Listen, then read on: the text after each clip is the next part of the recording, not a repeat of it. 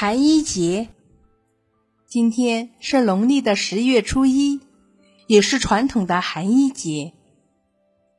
现在的人们大多不过寒衣节，但在古代，寒衣节可是一个重要的节日呢。在古代，寒衣节又被称为十月朝、祭祖节、民阴节，民间称为。鬼头日是咱们国家一个传统的祭祀节日。最早的寒衣节起源于周朝。相传在寒衣节这天，天子要亲自率领官员们到北郊举行迎冬礼，返回后就要抚恤为国牺牲的烈士的家属，并且为烈士烧献。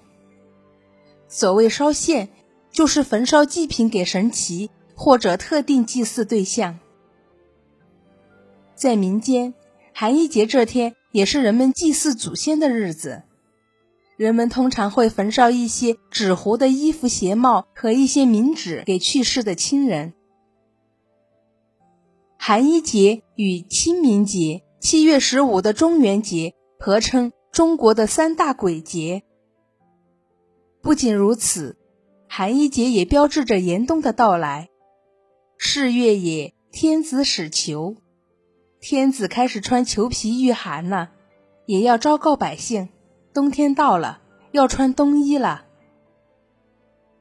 传说明朝的开国皇帝朱元璋会在十月初一寒衣节这天行授衣之礼，把刚收获的红豆、糯米熬成热粥分赐给群臣，所以又有民谚说：“十月朝，穿棉袄。”吃豆羹御寒冷。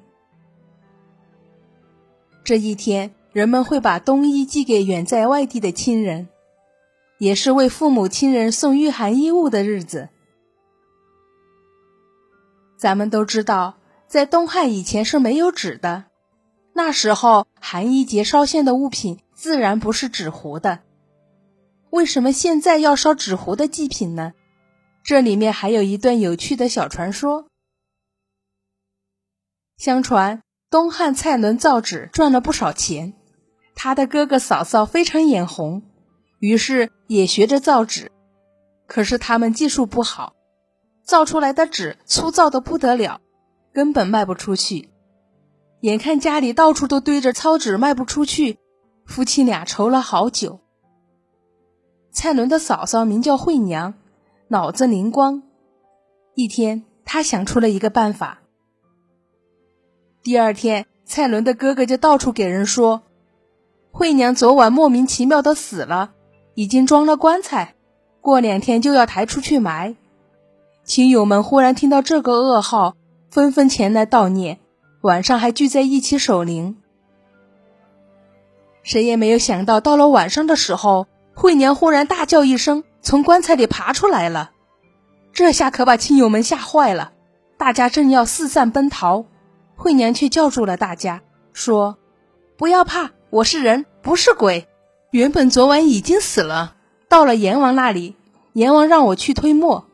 幸亏我男人烧了好多钱给我，我拿这些钱给阎王送礼，还打发了小鬼，阎王就让小鬼送我还阳了。”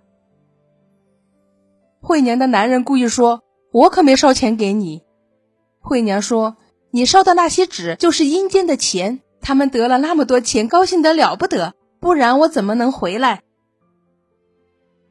亲友们听了夫妻俩这番对话，一个个深信不疑。从那以后，为死去的亲人烧纸、烧纸祭品就流行开了。